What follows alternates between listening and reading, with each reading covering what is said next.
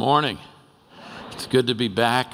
First week I was here, I talked to you about the sufficiency of God's grace. His grace is enough.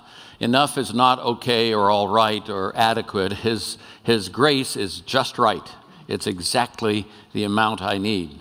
Second week, I talked about miracles and the human component of miracles, that almost all miracles in Scripture have some human component. Let the guy down through the roof, go wash the mud out of your eyes, whatever it is. Last week, we talked about trust as the heart of the kingdom, trusting God like a child in the dark. Trust only works in the dark. If you can see everything you got planned out, you got your business plan, you got everything all scoped out, you don't need to trust God. But trust is the heart of the kingdom. And this morning, I want to talk to you about forgiveness. Uh, it's, an, it's an essential part of relationship. No relationship works without it. Just like life doesn't work without relationship, relationship doesn't work without forgiveness. And sometimes there's a snapshot in culture or in literature on a kingdom idea that captures it. One of those snapshots comes from a fellow named Victor Hugo. Victor Hugo was lived in the 1800s.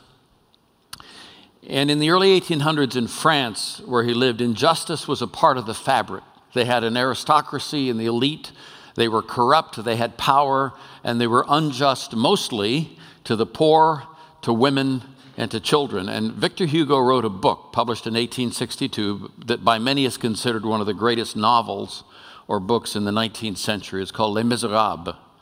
And uh, in the English speaking world, the novel is usually translated the miserable ones, or the wretched poor, or the victims.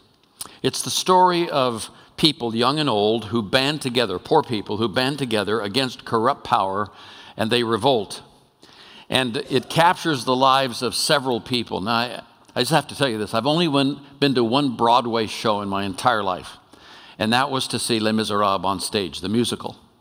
And I'm sitting there, and half the time I'm in tears because I'm saying, I have never heard theology captured like this. I've never heard the kingdom of God expressed in such a way. And there have been several movies made, one a couple of years ago that was a musical. But it captures the lives of several folks, but one character in particular is at the heart of it. His name is Jean Valjean. Jean Valjean is an ex convict. Um, and as this story explores the nature of grace and of law, early on in the story, there's an act of forgiveness that captures what I want to talk about with you this morning. Jean Valjean is a bitter man. He has been unjustly accused and imprisoned. He has spent 19 years on galley ships. The first charge was five years for stealing a loaf of bread for his starving sister and her children.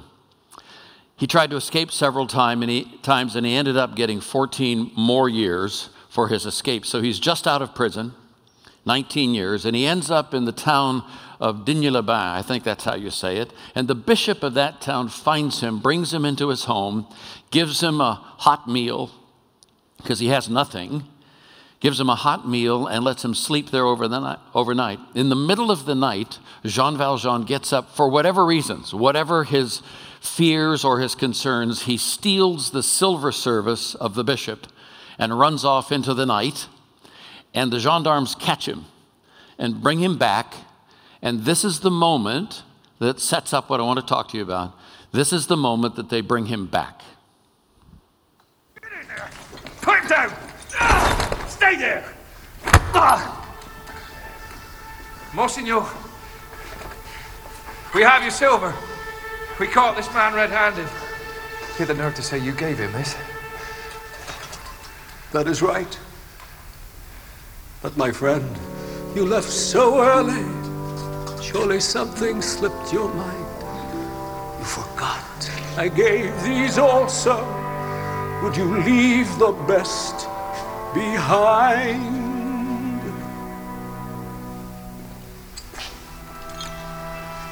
Monsieur, listen. This man has spoken true. I commend you for your duty. Now God's blessing go with you. But remember this, my brother. See in this some higher plan. You must use this precious silver to become an honest man. By the witness of the martyrs, by the passion and the blood, God has raised you out of darkness. I have saved your soul for God.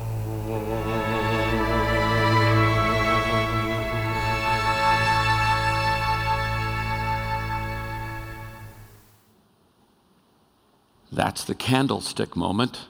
That's the moment of forgiveness. The rest of the story explores what happens because of that moment. So, what about forgiveness? Well, it's, it's the heart of relationship. It's, it's part of a f- cluster of qualities like grace and mercy and compassion and gentleness and kindness. All of us know. I mean, you have the, the, the, the, whole business of forgiveness pops up every week in our lives. Ruth and I had these four kids, and when they were smaller, between, I say, four under the age of seven or eight, we're sitting at the, at the dinner table one night. And stuff always happens when you have little kids at the dinner table. How many of you know that's true? That's like not in the Bible, but I'm just telling you that's true. And uh, there was a guy who wrote a book back in the day that, that, that was entitled Where Two or Three Are Gathered Together someone spills his milk.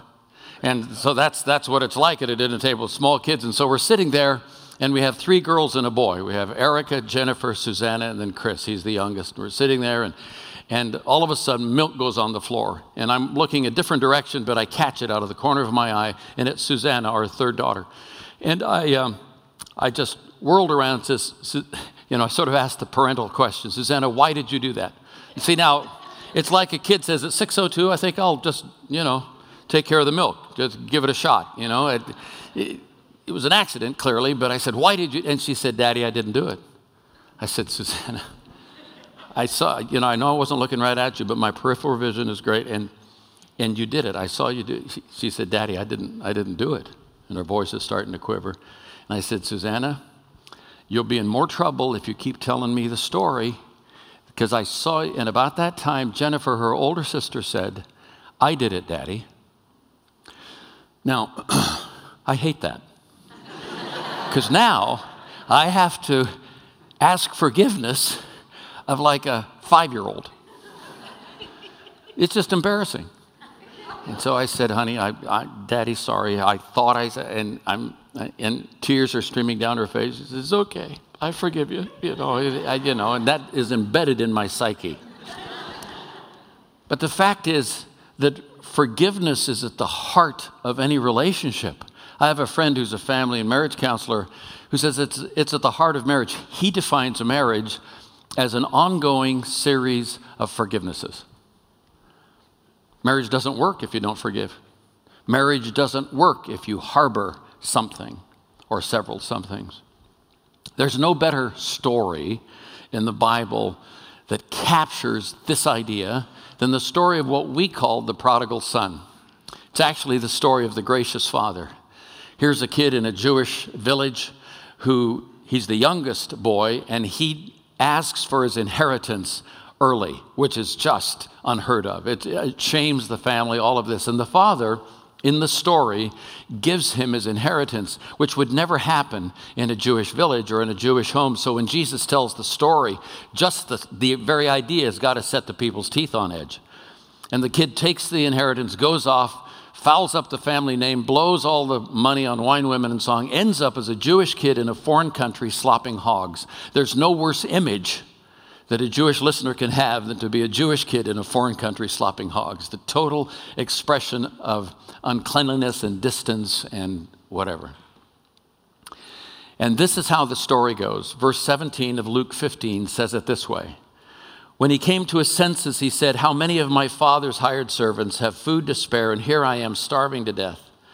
I will set out and go back to my father and say to him, Father, I've sinned against heaven and against you. I'm no longer worthy to be called your son. Make me like one of your hired servants. So he got up and went to his father. But while he was still a long way off, his father saw him and was filled with compassion for him. He ran to his son, threw his arms around him, and kissed him. I love this image. Here's this old guy, I don't know how long the kid was gone, maybe several years. And every night, in my mind, he's out there looking down the road to see if he can see his boy. And one evening, he sees him framed against the setting sun. Maybe it's the gate, maybe it's the, you know, the Ben Ezra shuffle or whatever. But he recognizes his boy and he starts running toward him. You can imagine the joy in his heart for seeing his boy. And he starts out slow and he picks up speed, and those ancient legs are moving. And he throws himself into his boy's arms and hugs him and kisses him. And his son has rehearsed the line Father, I've sinned against heaven. Against you, I'm no longer worthy to be called your son. and it's like the father says without saying it Shut up, kid. You had your call. This is not your call. You did what you're going to do. I'm going to do what I'm going to do.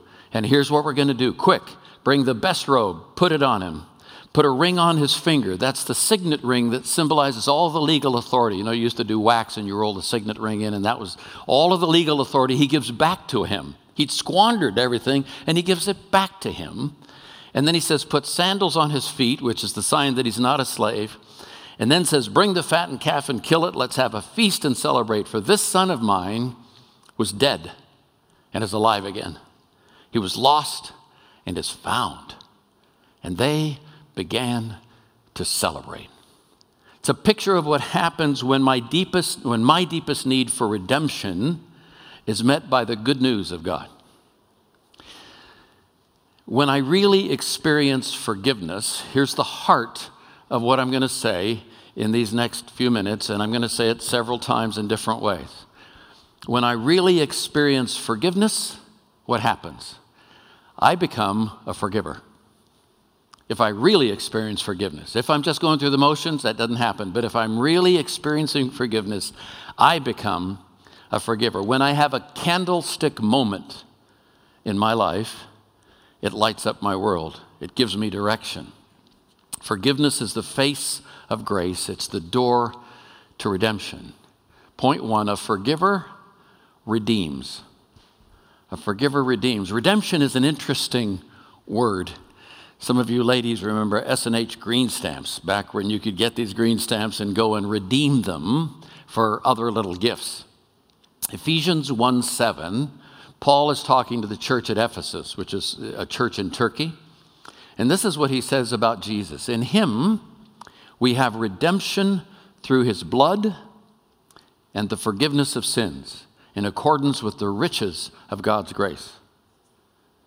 Now, today, the idea of redemption doesn't connect very well with an affluent society like we are here in the United States.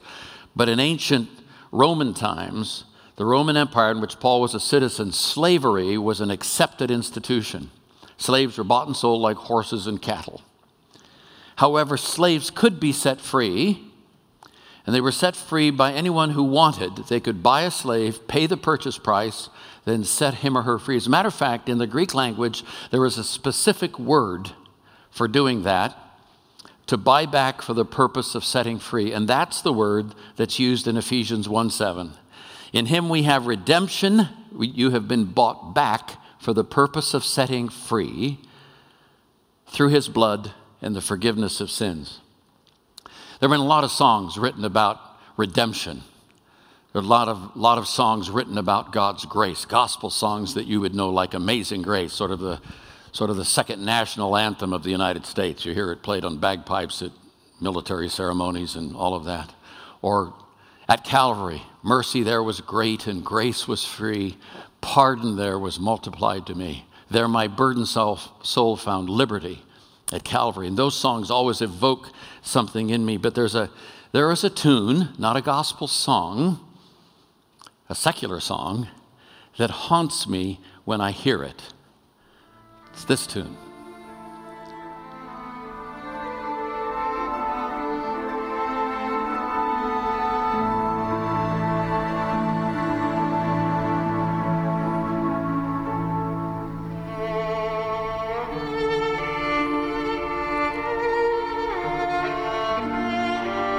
It's the theme song for another film called Schindler's List. World War II and the horrific treatment of Jews in, in Europe would, it just boggles the mind, even 70 years later or longer. Oskar Schindler was a businessman, he was a flawed man. He was a playboy, he was a gambler, he was a conniver. He is not a guy you want dating your daughter. Okay? Oskar Schindler was an ethnic German brought up in what is now the Czech Republic, and he moved in as Germany conquered countries to make money. He collaborated with Gestapo and took over businesses and so forth. But somewhere along the line, something happened and something in him turned. And instead of buying businesses, he used businesses to buy Jews. He literally redeemed Jews one at a time by buying them. It was redemption from death. A memorial tablet across from his birth house in Svitavy says in Czech and in German this To the unforgettable Savior of 1,200 persecuted Jews. They were redeemed. The idea of being redeemed is so profound and so deep. And the idea of being, perchance, a redeemer is so beautiful. When we forgive, we become redeemers. Point two a forgiver unlocks doors. You let people out. When you redeem people, you let them out. Listen to this passage in Luke, the sixth chapter. Luke 6, Jesus is talking about human relationship with his disciples. This is what it says Judge not, you'll not be judged. This is verse 37 of Luke 6. Condemn not, and you will not be condemned. Forgive, and you'll be forgiven. Give, and it'll be given to you. And then this qualifying phrase Good measure, pressed down, shaken together, running over, will be put into your lap, for with the measure you use will be measured back to you. Now, guys like me tend to use that verse just before the offering. Okay? We just connect it to the give and it'll be given to you. And it's true, but this is not an offering verse. We can use it for that, but that's not the heart of it. The heart of it is all four of those things. Jesus is saying, here's how life works. If you judge somebody, don't do that. Because if you do, it'll come back to you, pressed down, shaken together, running over, poured into you. If you condemn somebody, don't do that. Because if you do, it'll come back to you, pressed down, shaken together, running. If you do a teaspoon of judgment, it'll come back a tablespoon. If you give five gallons of judgment, it'll come back 10 gallons. It's just a principle of life. That's just how it is. You see it in war all the time. These people bomb an ammunition depot and they go bomb an ammunition depot in a school. I mean, it, it happens all the time. But he says, if you forgive, that'll come back to you too, plus a little. And if you give, that'll come back to you, plus a little. The idea is captured in the story of the gracious Father. Both of them get something from it. They're both partying. Partying. It's not just the kid. Everybody's partying except the elder brother, he's got issues. But the point is, at that candlestick moment, when you forgive somebody, you unlock their doors. They're free. When we don't forgive, here's what happens we send ourselves to jail. Both the unforgiven and the unforgiving are in jail in adjacent cells. That's how it worked. When my mother, when my father left my mother, he was a pastor, I loved him dearly. When he left my mother after 29 years of marriage, I didn't get it. It took me eight years to be able to hug my father. Both of us were in jail. Both of us. You say, yeah, but that's really painful. And when you don't understand, yeah, I, I get that. But this doesn't say forgive if it's not painful or forgive if it's just a little deal. Here is the creator of the universe, Jesus, who comes and takes all of our junk, all of it, and forgives it. Without saying, I want this, but he just says, I forgive it. And then if you want to follow me, you can. But I'm going to forgive you in advance, if you will. I'm going to forgive you at the front end. If you want to turn on the tap of water that gives you life, you can have that. My mother died four years ago at the age of 100 years old and four weeks. I think she got to 100 and said, I'm out. Foth, you got it, you know. She is buried in Fairhaven Memorial Cemetery in Santa Ana, California. And at her memorial service, when we placed her body in the ground, after, after the service, I just wandered around and looked at headstones. Sometimes it's interesting to look at headstones and think, what was that life like? And about 100 feet from where my mother's body is, there's another woman's body in the ground. It was a, a Dutch woman. She was the first licensed watchmaker in the country of Holland. Her name is Corrie ten Boom. Some of you, again, who are a bit older, know the name Corrie ten Boom. Her father, Papa ten Boom, was a watchmaker. He trained his two adult daughters to fix and make watches, repair watches. And when the war started, they hid Jews in their home in Amsterdam. They were found out and sent to the camps. The father died almost immediately, and, and Corrie and her sister Betsy were sent to a camp called Ravensbrück, where over time Betsy died a long and torturous death. 1945, Corrie was freed from Ravensbrück concentration camp, actually by a clerical error.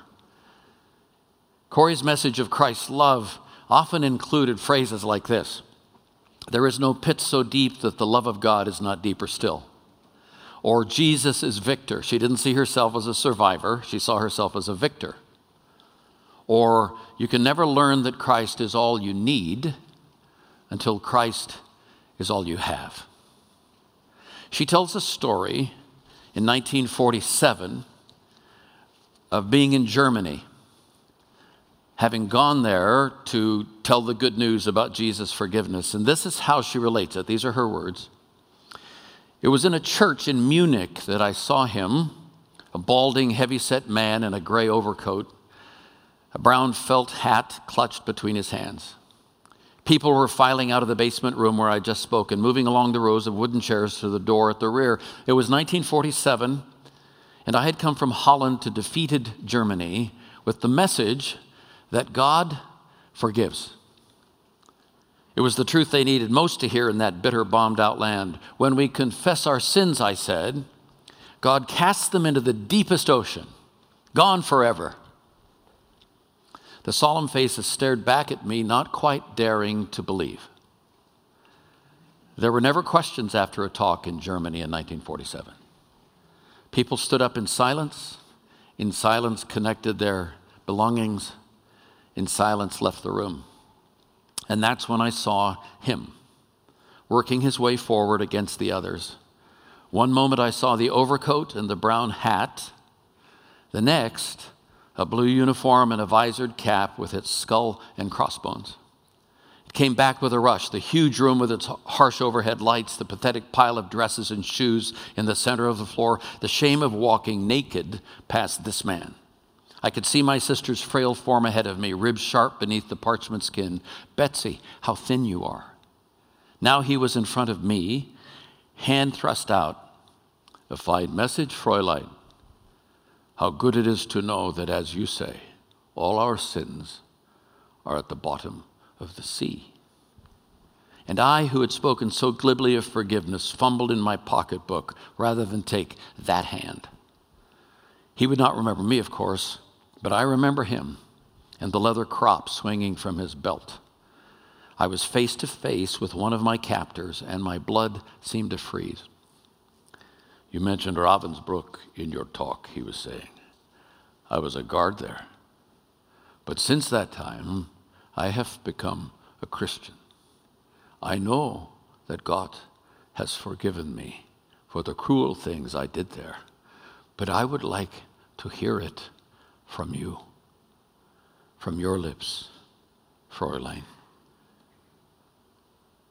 Will you forgive me? And I stood there, I whose sins had again and again been forgiven and could not forgive. Betsy had died in that place. Could he erase her slow, terrible death simply for the asking? It could not have been many seconds that he stood there, hand held out, but to me it seemed hours as I wrestled with the most difficult thing I ever had to do. For I had to do it. I knew that. The message that God forgives has a prior condition that we forgive those who have injured us. If you do not forgive men their trespasses, Jesus says, neither will your Father in heaven forgive your trespasses. I knew it not only as a commandment of God, but as a daily experience. Since the end of the war, I had had a home in Holland for victims of Nazi brutality. Those who were able to forgive their former enemies were able also to return to the outside world, rebuild their lives, no matter what the physical scars. But those who nursed their bitterness remained invalids. It was as simple and as horrible as that. And still I stood there with the coldness clutching my heart. And so woodenly, mechanically, I thrust my hand into the one stretched out to me. And as I did, an incredible thing took place. The current started in my shoulder, raced down my arm, sprang into our joined hands, and then this healing warmth seemed to flood my whole being, bringing tears to my eyes. I forgive you, brother, with all my heart. For a long moment, we grasped each other's hands, the former guard and the former prisoner. I had never known God's love so intensely as I did then. A candlestick moment. Three, a forgiver has attitude. We live in a day where people say, that dude's got attitude. And it's not a good thing. But this attitude is a good thing. The attitude that we are to carry, Jesus says, is this. And he models it on the cross. He says, Father, forgive Foth. Well, Foth's not in the Bible, but I am. I'm included there. Father, forgive them, for they do not know what they're doing. I throw him on the cross. I say, There, take that. And he says, Fine, that's the way I'll redeem you. That's the way I'll love you. And he turns my action inside out and redeems me with it. He buys me back with it. A candlestick moment.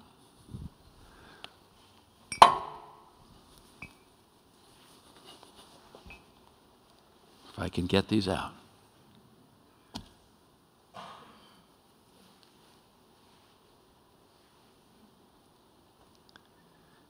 And they came to Jesus, the disciples, and said, So, like, how many times do we have to forgive? And he says, 70 times 7. Well, I'm not a great mathematician, but that, like, that's 490 for Pete's sake. I mean, I might do three times. Well, what could that possibly mean? Well, some say, well, it's a metaphor for you just keep on forgiving. And that's exactly right. See, maybe we have to keep forgiving in our minds over and over. Sometimes then it comes out our mouths, but we have to keep forgiving because it takes so long for our emotions to catch up. It's hard. Nobody said it was easy to forgive, but because He has forgiven us everything, I can forgive my dad something because he has done it all, I can do a little, relatively speaking. Well, let me, let me put it another way. When is it that I would like Jesus to stop forgiving me? Like, when, when should that be? If he doesn't stop forgiving me, and I need forgiveness like every time I turn around, it may not be huge things, but that's what makes relationship work. Those are candlestick moments. Those are the things that capture me. If I want to be free, if I want to stay free, I have to forgive. You say, but you don't understand how deep the hurt was. Nope, I don't. But you don't, you don't get how long the abuse went on. No, I don't know that. But he does. And you don't know about my deal or the other deals. It's not the point. The point is if I want to be a whole human being, if I don't want to be an invalid, He has given me the power by His Spirit to forgive. He has given that power to forgive. And there's one thing better than being forgiven, and that's to be a forgiver. What raw power there is to be a forgiver, because when I'm a forgiver, then I'm a redeemer. And when I'm a redeemer, everybody wins, me included. Maybe you could say it with me. I'm just going to say this sentence and then I'll repeat it and you say it with me, okay? A forgiver is a redeemer. Let's say it together. A forgiver is a redeemer. Let's say it one more time. A forgiver is a redeemer.